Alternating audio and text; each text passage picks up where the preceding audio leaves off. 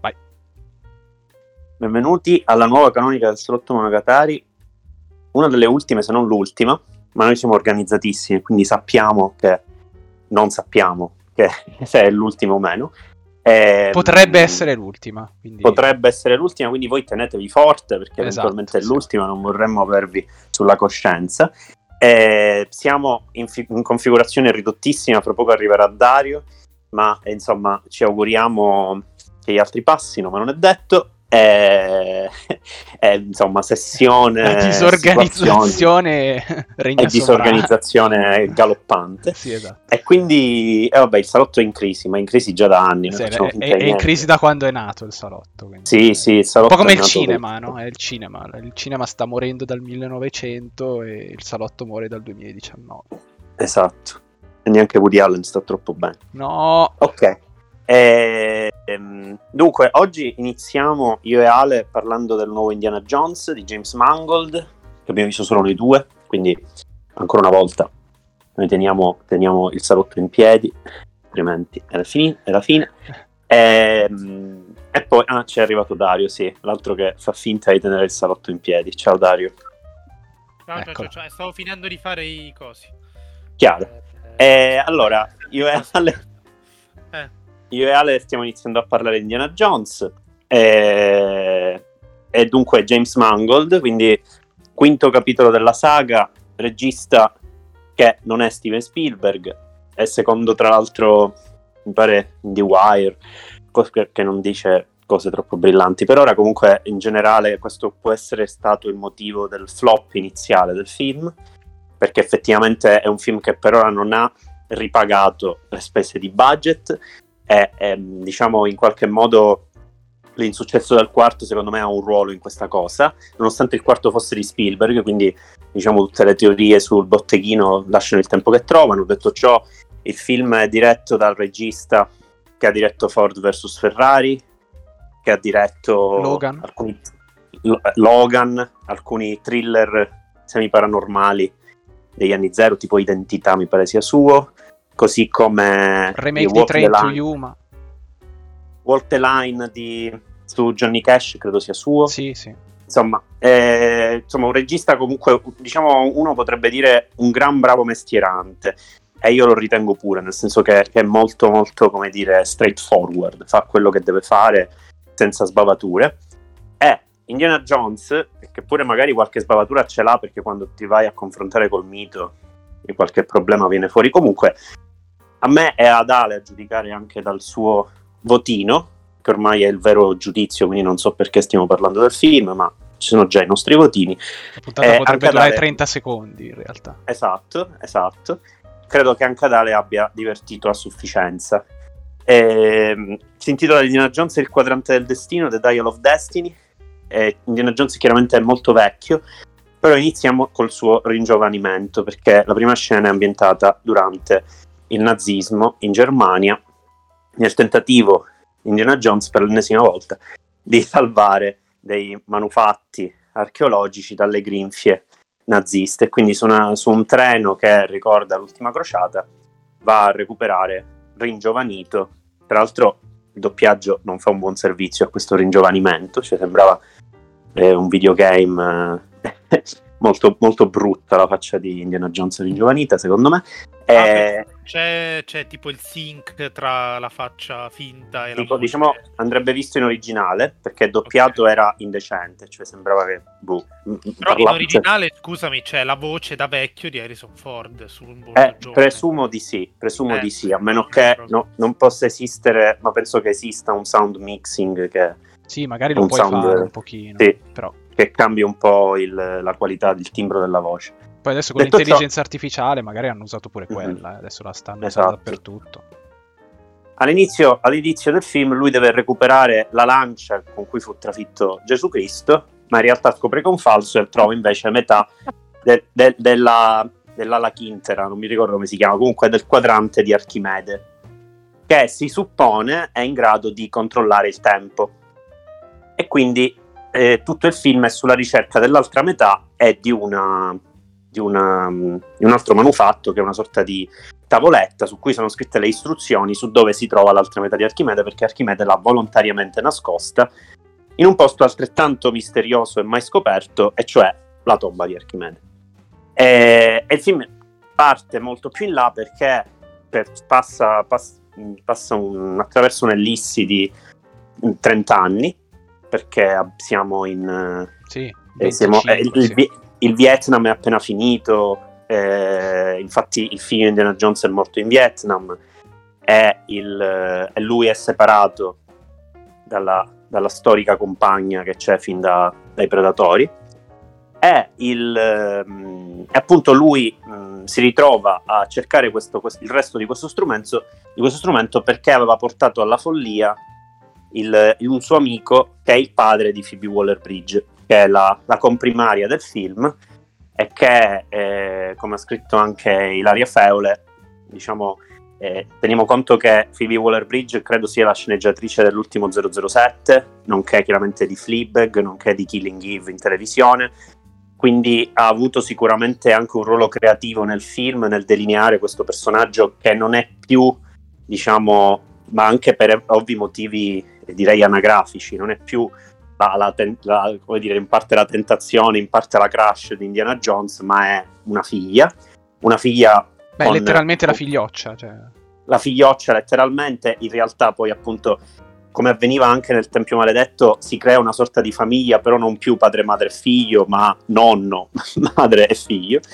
E, e, quindi le dinamiche sono inevitabilmente diverse e il film cerca di tirar fuori tutto il prendibile da queste nuove dinamiche eh, simil familiari, con molta ironia, secondo me anche riuscendo in qualche battuta, altrove un pochino più infantile, però insomma il film è un po' un un, un sali e scendi a livello sia ironico che di intrattenimento. Credo che però l'inseguimento a Tangeri e il finale Peplum, ma non dirò di più di così, sono, sono veramente ben fatti eh, secondo me anche abbastanza emozionanti per come sono costruiti, anche per le loro implicazioni. Poi si può più o meno sindacare sul, sul finale che per ora ha fatto discutere tutti, molti hanno storto il naso. Devo dire che rientra nell'idea dell'immortalità che può offrire il cinema.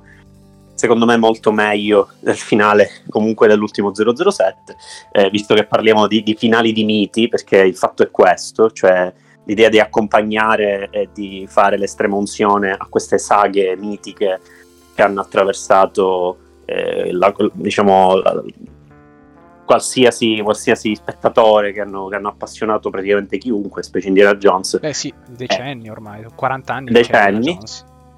Chiaramente, chiaramente con, eh, con, anche un certo, e eh, qua passo la parola ad Ale, anche forse un certo appiattimento rispetto alla ricezione eh, culturale di questi film, nel senso che, mh, mm, ecco, io ho fatto un paragone con 007, 007 comincia a uscire negli anni 60, quindi diciamo, ha una storia decisamente più lunga, molto più è stata cambiata molto più spesso, personaggi sono morti, salti all'indietro, una linea narrativa, tra l'altro che oggi il canon Marvel non potrebbe mai permettere e che invece 007 imporrà ancora perché il finale di No Time to Die dovrebbe dare fine alla saga, invece probabilmente non finirà, mentre il, il film di Indiana Jones nasce in, diciamo, in una, una fase post-New Hollywood già ben più che postmoderna, che ne dicano i tarantiniani, perché insomma tutto quel discorso viene già prima, nell'81 esce i Predatori e quindi come dire la generazione in realtà è molto diversa, adesso arriviamo in una situazione in cui miti così diversi si ritrovano ad affrontare la loro fine eh, e credo che Indiana Jones che promette di finire finisce paradossalmente col, col, col finale più sereno di quanto non, non, succeda con 007 che invece continuerà. Quindi in realtà credo che tutto sommato ci sia una vena consolatoria qualsiasi, in qualsiasi modo la si, la si metta.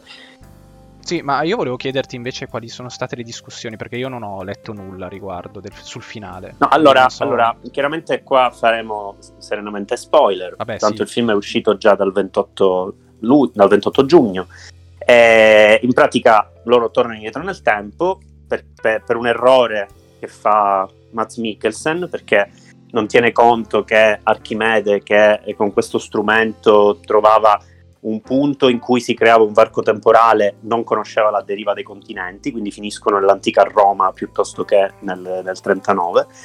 E, il, ehm, e lì Indiana vede tutto il mondo che lui ha studiato sempre, lo vede plasmarsi davanti agli occhi, e anche in questo senso è molto eh, commovente, e però decide, dichiara a Phoebe Waller-Bridge, io voglio rimanere qua perché ehm, diciamo nel, pre- nel, mio presente non ho più niente, lui ha una vita molto insoddisfacente da professore. Invece dopo questo momento commovente in cui lui dice ad Archimede voglio stare con te, ti prego, perché incontra Archimede, Phoebe Waller-Bridge gli dà un pugno e se lo riporta nel presente. E lui però nel presente poi si... Ehm, si riappacifica.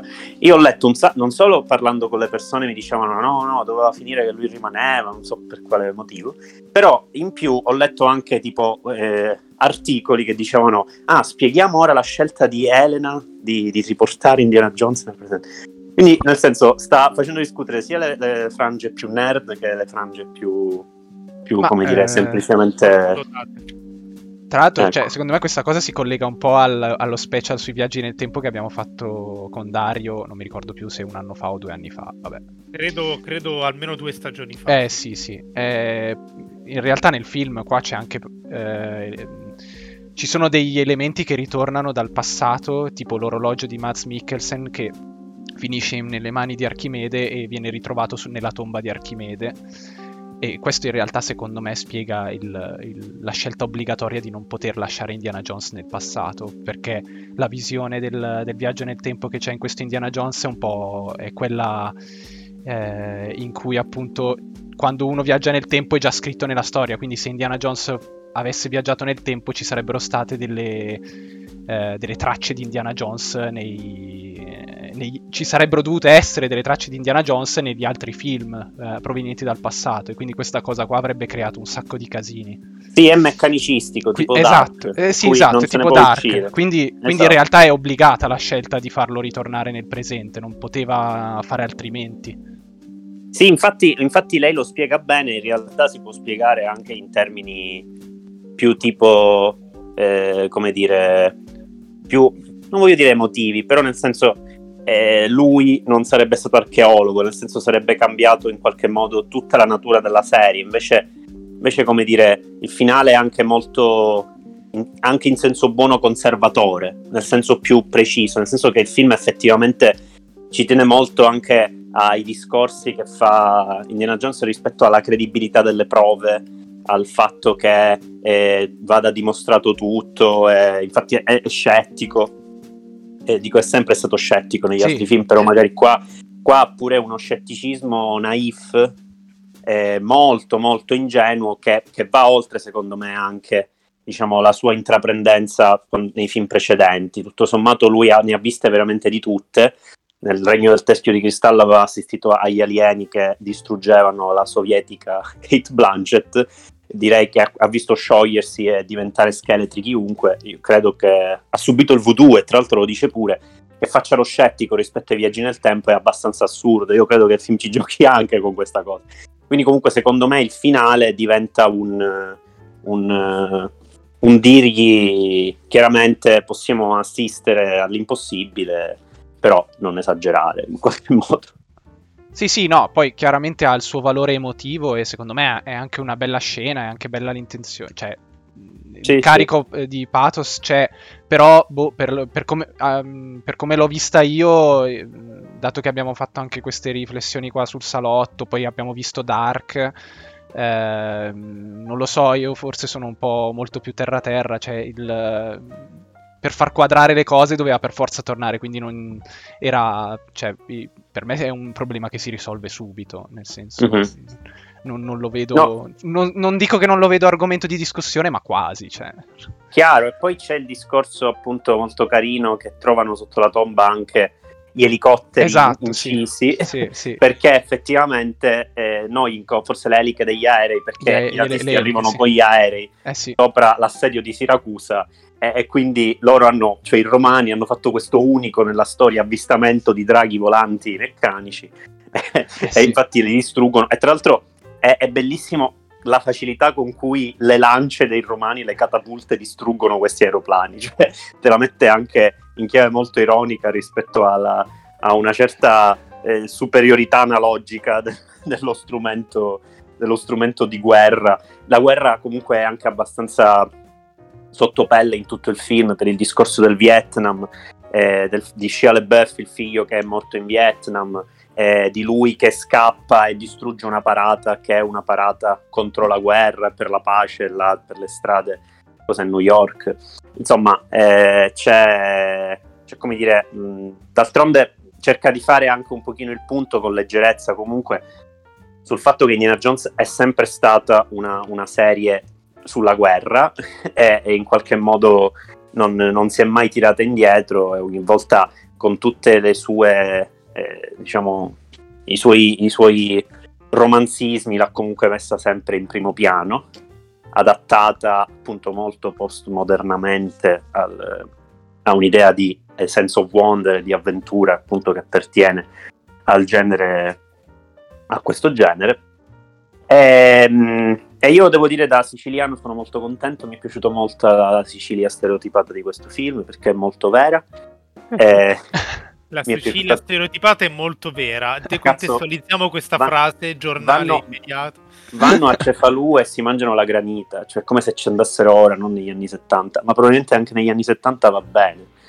Poi, poi l'orecchio di Dionisio è sotto il tempio di Segesta, cioè c'è un problema evidentemente geografico che è bellissimo. Io adoro quando, quando quando stuprano i luoghi. Questa eh, è una cosa un molto mai, da Michael Bay, tra l'altro. No, no, e non sono affatto ironico comunque, mi è divertito veramente tanto il modo in cui è inquadrata la Sicilia, mi è sembrata assolutamente compatibile con tutto il resto del film, cioè finalmente la Sicilia è allo stesso livello delle grotte di Petra del finale dell'ultima crociata, io sono molto contento in realtà. molto orgoglio, molto orgoglio archeologico. Non so Ale se avevi qualcos'altro. No, allora io volevo dire una cosa che mi ha fatto pensare per tutto il film perché ecco, forse un argomento invece che ho letto un po', cioè saltato fuori nelle discussioni su questo film è la questione del che era un po' anche un problema del film precedente che a me non è mai dispiaciuto, cioè l'ho sempre apprezzato anche il quarto per quanto sia inferiore a, a quelli precedenti, però mi ha sempre divertito alla fine. Non sono un ultra fan di Indiana Jones, però l'ho sempre guardato in maniera molto leggera ed era un film secondo me leggero anche quello. E qui seco- cioè, ho, ho, ho, letto comunque il solito problema del eh, lui è, è, vecchio ma fa delle robe che se, un vecchio non potrebbe mai fare. E è vero, sì, sicuramente. Eh, fa le stesse cose che fa nel, cioè, nella seconda parte. Quando è vecchio, fa le stesse cose che faceva quando era giovane contro i nazisti. Nel senso, si, si lancia inseguimenti con, a cavallo, eccetera, salta, eh, si arrampica, ogni tanto dice mi fa male l'anca e fa un po' ridere che lo dica dopo tutte le cose che ha fatto. È stupendo quando si arrampica e si ferma e sì. viene chiesto perché è fermo, gli fa sto pensando, in realtà è perché ha la schiena bloccata. esatto, sì, beh, cioè, è strano che abbia solo la schiena bloccata dopo tutto quello che ha fatto prima, però vabbè. Eh, e ehm, però, ecco, i- eh, ieri ho rivisto il primo film di, di, Indiana Jones, l'ho rivisto. In realtà mi, mi sono reso conto che eh, nel primo film lui sì, fa anche lì inseguimenti, eh, cose abbastanza assurde, però ho notato che colpa- cioè in questo ultimo qua, e probabilmente anche nel quarto, non lo rivedo da molti anni, però sicuramente è così, eh, in questi ultimi due film sicuramente lui fa cose ancora più estreme rispetto a, a quello che faceva nel primo, perché il primo comunque eh, è molto è molto fisico come film, nel senso che cioè, le cose che fa non, ci credi sempre che le riesca a fare e lui poi ha dei momenti in cui eh, rimane un po' tipo acciaccato, gli fa, ma- gli fa male parti del corpo. Uh, ed è però era giovane. Qua invece sì, succede, però fa delle cose che sono assurde, te, piroette, si lancia dai, dai treni, sì, motociclette, motociclette sì, dalle a, sì. a Tangerine mh, mm, fanno un inseguimento con, quelli, con, quelle specie di ape car che non si capisce come ri- riescano a rimanere a Tangeri intatte. però, Tangeri, a Tangeri, Tangerine è il mandarino. Eh, esatto, sì. cioè, boh. No, è, è, è, in, effetti, in effetti sì. A me onestamente frega abbastanza poco. No, anche a me, eh, sì. Infatti non ho finito il discorso, cioè questa cosa vai, qua vai, l'avevo vai. iniziata perché poi in realtà il film inizia con lui che viene quasi impiccato dai nazisti e gli esplode una bomba letteralmente a 5 metri, cioè di fronte e esce da questa esplosione senza un graffio. E già lì, ed è all'inizio del film questa cosa, e già lì un pochino eh, viene un, cioè ti viene detto in faccia questo è quello che succederà per tutto il film, ovvero lui scamperà delle situazioni impossibili e non si farà pr- praticamente mai nulla e dovrete voi spettatori dovrete stare, cioè dovrete fare i conti con questa cosa qua, noi non ce ne frega nulla e, e va bene così, cioè io ci ho pensato più volte e, e più volte durante il film ho ripensato a quella scena iniziale lì e mi sono rasserenato, ho detto vabbè dai ci sto a questa cosa, non mi interessa. Infatti il punto vero è che non deve arrancare lui, l'importante è che non arranchi la scena, la scena non arranca mai. E quindi la scena è sempre ben oliata e precisa. E io credo che il modo in cui eh, questo Indiana Jones rispetta il canon della saga è che segue alla lettera il, il giudizio nerd di Big Bang Theory su Indiana Jones, cioè anche in questo Indiana Jones lui è assolutamente collaterale se non ci fosse sarebbe andato tutto allo stesso modo, no, avrebbe migliorato alcuna situazione e avrebbe al massimo aiutato un po' meno i nazisti cattivi. Quindi comunque la, la, la, teoria, la teoria regge e lui è assolutamente inutile.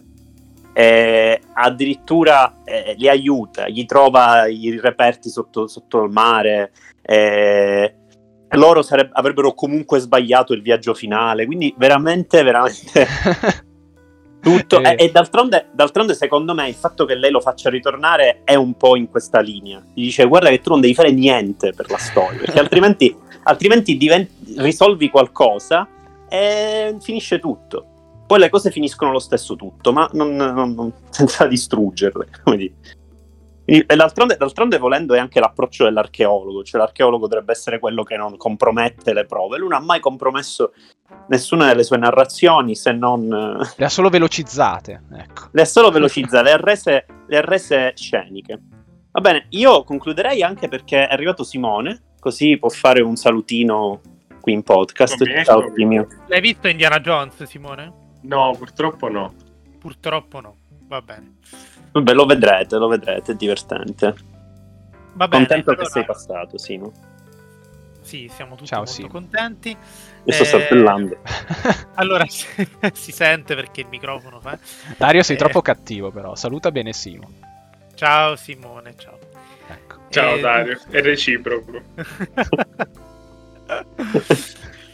No, allora io volevo dire che quest'anno, non so se l'avete detto all'inizio, comunque quest'anno stiamo finendo un po' prima perché ci sono varie questioni.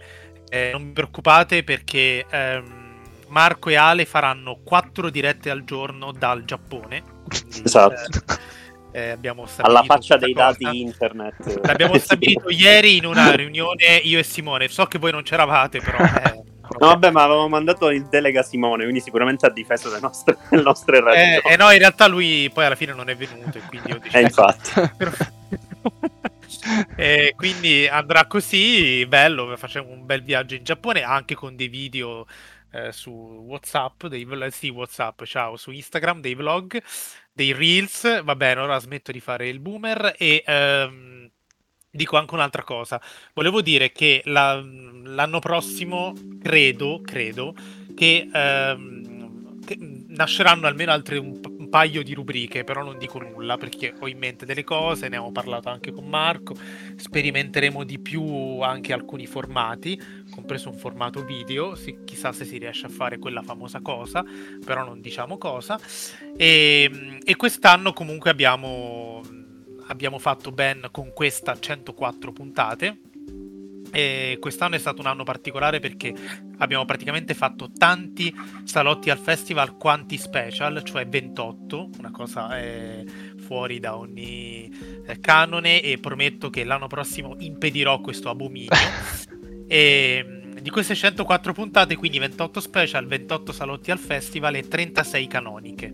Poi 4 monocazzari e solo 2 salotti al cinema. Quest'anno siamo stati eh, parchi di salotti al cinema. Salo- e, ehm, e, poi abbiamo partecipato al progetto Multiversity con l'Università di Palermo, quindi abbiamo anche pubblicato delle videoconferenze, mentre nella scorsa stagione, eh, in prossimità della puntata su Marble Hornets, avevamo addirittura girato un film, quindi insomma ogni anno facciamo cose...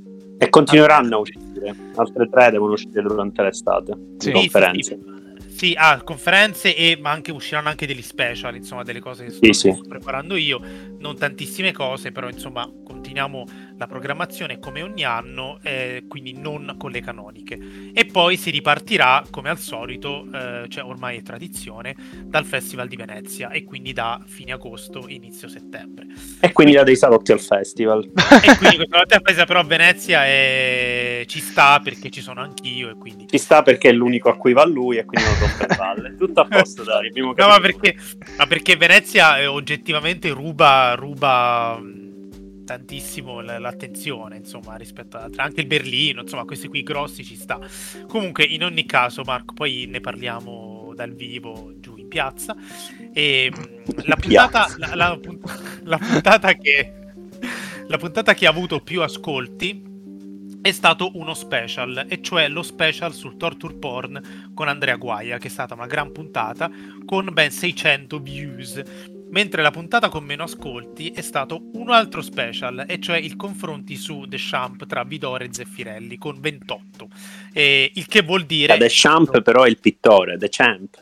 The Champ, hai ragione. The Champ. Però stupendo The Champ. Eh, io non ho idea di che cosa parli la puntata, quindi eh, pensavo quindi zero. Quindi The Champ, tu nel dubbio sbagli. Visto, spiegate le 28 views, ecco perché. Spiegate le 28 views, tra l'altro. Eh, tra l'altro, esatto. Non, non è tutti The Champ dice no, The Champ non mi piace, non hanno guardato.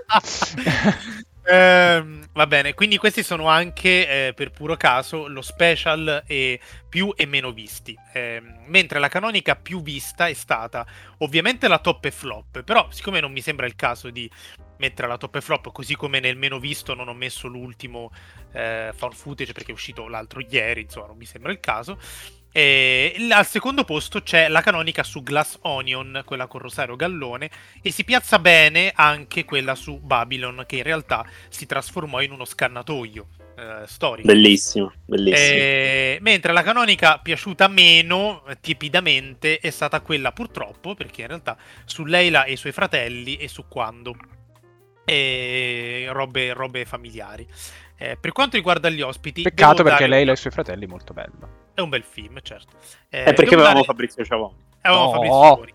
A proposito di Fabrizio Sciavoni, eh, vado a elencare gli ospiti di quest'anno. Ecco, quest'anno è stato eh, un anno fallimentare sotto un punto di vista, però ricordiamo che noi siamo sempre in linea con il, il, governo del momento. Cioè, quest'anno è stato privo di quote rosa, c'è stata una sola ospite donna, dopodiché un intero campo di fave per l'intera stagione del salotto, quando in realtà nelle scorse, nelle scorse stagioni ci eravamo piazzati sempre meglio. Ecco, quest'anno abbiamo riportato il paese al grado zero e d'altronde dove il paese vuole andare. Quindi me ne vado, eh, vado a elencare i soggetti, però prima un pochino di top, nel senso che eh, con due partecipazioni abbiamo avuto Riccardo Turchi Milano, Francesco Zanatta, Michele Senesi e Leo Canali. Con cinque partecipazioni Alberto Libera, Davide Truclec e Marco Baratta. Con ben otto partecipazioni Enrico Lococo. E attenzione perché i primati di Colli e Ciavoni stanno per essere scalzati. Perché I primati Colli... in che senso? eh, in tutti i sensi. In tutti i sensi. Chiediamola a Simone, è lui l'esperto. sensi non simoniani. Eh, perché Colli, precedente vincitore del Salotto Award, ha partecipato a 11 puntate. Ciavoni, attuale vincitore del Salotto Award, ben a 13, ma attenzione con 14 puntate, Matteo Arcamone, che attenzione. quindi è eh, eh, eh, eh, onorario. E quindi prevedo a questo punto, per, per par condicio, Subodoro o Subodoro, non so dove va l'accento, ma penso Subodoro, eh, il, che sarà il prossimo vincitore del Salotto Award. Però eh, eh, vediamo. vediamo. Dipenderà, dipenderà, dal giudizio insindacabile di Cosimo Salvatori, di Cosimo credo sia venuto solo una volta. Solo la top e flop a fare il suo lavoro. Esatto. Infatti, ecco, infatti allora lo nomino eh, tra gli ospiti Cosimo Salvatori. Poi abbiamo avuto, come si è detto, Andrea Guaglia, un altro illustre è stato Luca Ferri, che è stato il primo eh, regista che abbiamo monografato con il regista presente. Tra l'altro quest'anno abbiamo fatto ben quattro monografie italiane, quindi abbiamo recuperato almeno sul patriottico, davvero, davvero meloniani quest'anno. Stupendo, no, così non ci fanno chiudere, così non ci fanno chiudere. Sì, ma infatti noi andiamo sempre con il vento. Podcast nazionale di cinema. è vero, podcast patriottico. Già podcast è una parola non italiana, quindi vabbè, poi bisogna trovare una... Trasmissione radio. Radio trasmissione tricolore. esatto. Quindi eh, Andrea Guaia, Luca Ferri, Andrea Miele, c'è stato Lorenzo Pietroletti, Antonio Enrico, Giacomo Calzoni, Niccolo Vigna, Filippo Mazzarelli, Alex Poltronieri, Rosario Gallone, Leonardo Strano, Gabriele Fadini, Giuseppe Gangi, Giulio San Giorgio, Ivelis Perniola, l'unica quota rosa, Alessio Baronci, Carlo Mazzagalanti, Stefano Caselli, Cristiano De Maio, Roberto Rippa e Alessio Galbiati. Quindi in realtà gli ospiti erano comunque illustri, per cui ci, eh, ci, ci pariamo con questa cosa. E, e, niente, che dire, questi sono i, i, numeretti di quest'anno, quindi per la prossima stagione abbiamo detto sicuramente Venezia, sicuramente nuovi format, sicuramente proseguiremo anche con Shakespeare al cinema, eh, perché la cosa ci sta piacendo, vero Ale? Sì. E mm, faremo forse... Sicuramente femmine, o forse no. Boh, e, e, poi vedremo se, se, se, Tra l'altro, ecco, io vorrei dire: abbiamo la quota rosa fissa nel salotto che è Costanza, che non ha invitato neanche una donna quest'anno, mentre l'anno sì. Quindi, esatto. insomma, adesso non voglio sbolognare a delegare, però, insomma, santa miseria. È... Che tra l'altro peggiora la, la situazione del non invitare donne, sbolognare una donna la colpa di questa cosa è ma- magnifico. Sta andando però... sempre peggio, quindi questa potrebbe essere l'ultima puntata davvero del, del davvero salotto. sì del salotto Monogatari podcast. Ah, bisognerebbe cambiare anche Monogatari, perché anche quella è una parola straniera. Bisogna. Bisogna. Eh, salotto racconto non suona, salotto storia non suona. La storia eh, del salotto, salotto, è un pochino un po' arrogante, forse. Sì, Beh, la faremo no. tra decenni. La faranno. Eh, infatti, non la faremo. Verrà esatto. raccontata da Indiana Jones. La prossima stagione, per rimanere in linea con il ministro della cultura attuale, faremo puntate in cui non abbiamo visto i film, però ne parleremo lo stesso. Ma quello in ah, realtà già lo facevamo, no? Ho letto no. La, no. la, notizia. La, la, no, noi abbiamo sempre detto che avremmo voluto farlo, però è un format che non abbiamo implementato. Ma no. eh, il, insomma, faremo come il ministro della cultura che ha votato al premio Strega e ha detto di non aver letto neanche un Esatto. È stata una notizia clamorosa. Noi faremo la stessa cosa. Anzi, noi lo faremo quando finalmente ci faranno entrare in qualche giuria di qualche festival eh, di quelli seri e allora ci imporremo di chiudere gli occhi durante le proiezioni e di tapparci le orecchie. Eh, l'unico che non lo farà sarà Marco perché è una questione deontologica. Sì, esatto. C'è un contratto. Sì. Esatto, esatto. E quindi l'anno prossimo non faremo festival a parte il festival di Venezia, annuncio subito questa cosa. Fa e... ridere Dario Benta non faremo festival e se, quando Marco vorrà fare dei festival abbiamo concordato che lui aprirà un suo podcast a parte che ci farà concorrenza e, e mentre lui parla di festival noi faremo solo eh, video erotici. Eh, quindi... Che palle Dario! Eh, Apriti OnlyFans ha più senso, perdonami. Ecco, ah, ecco, l'anno prossimo apriremo l'OnlyFans il salotto Monogatari. Grazie, mi hai ricordato, mi hai ricordato questa cosa. Eh, che si chiamerà eh, il Simone Malaspina 02. Questo sarà il. Quindi, se vi piace Simone Malaspina, tenetevi diciamo sul pezzo perché ci sarà da, da vedere. E, e se non vi piace, essendo i nostri ascoltatori anche appassionati di, di trash, eh, del gusto dell'oro, esatto. questa, comunque iscrivetevi all'OnlyFans. Quindi non, e Direttamente l'OnlyFans dei... e non il Patreon. esatto, esatto. Bene, bene ragazzi, che dire, se avete da aggiungere qualcos'altro, aggiungetelo. Eh, no... direi, che, direi, che, delego a me i saluti degli altri componenti del podcast, eh, sperando eh, che... È la, comunque la tua ultima puntata, poi parte il tuo podcast l'anno prossimo, quindi, esatto. eh, quindi hai facoltà di salutare gli ascoltatori fedeli. Ciao a tutti, eh, no, beh, sto, sto, salutando anche per conto di tutti gli altri che non sono qui e che probabilmente seguiranno le mie orme sul nuovo podcast. Perché ah. Salotto Monogatari sta stretto e ci ha costretto a tanti compromessi. Però torneremo su questo argomento.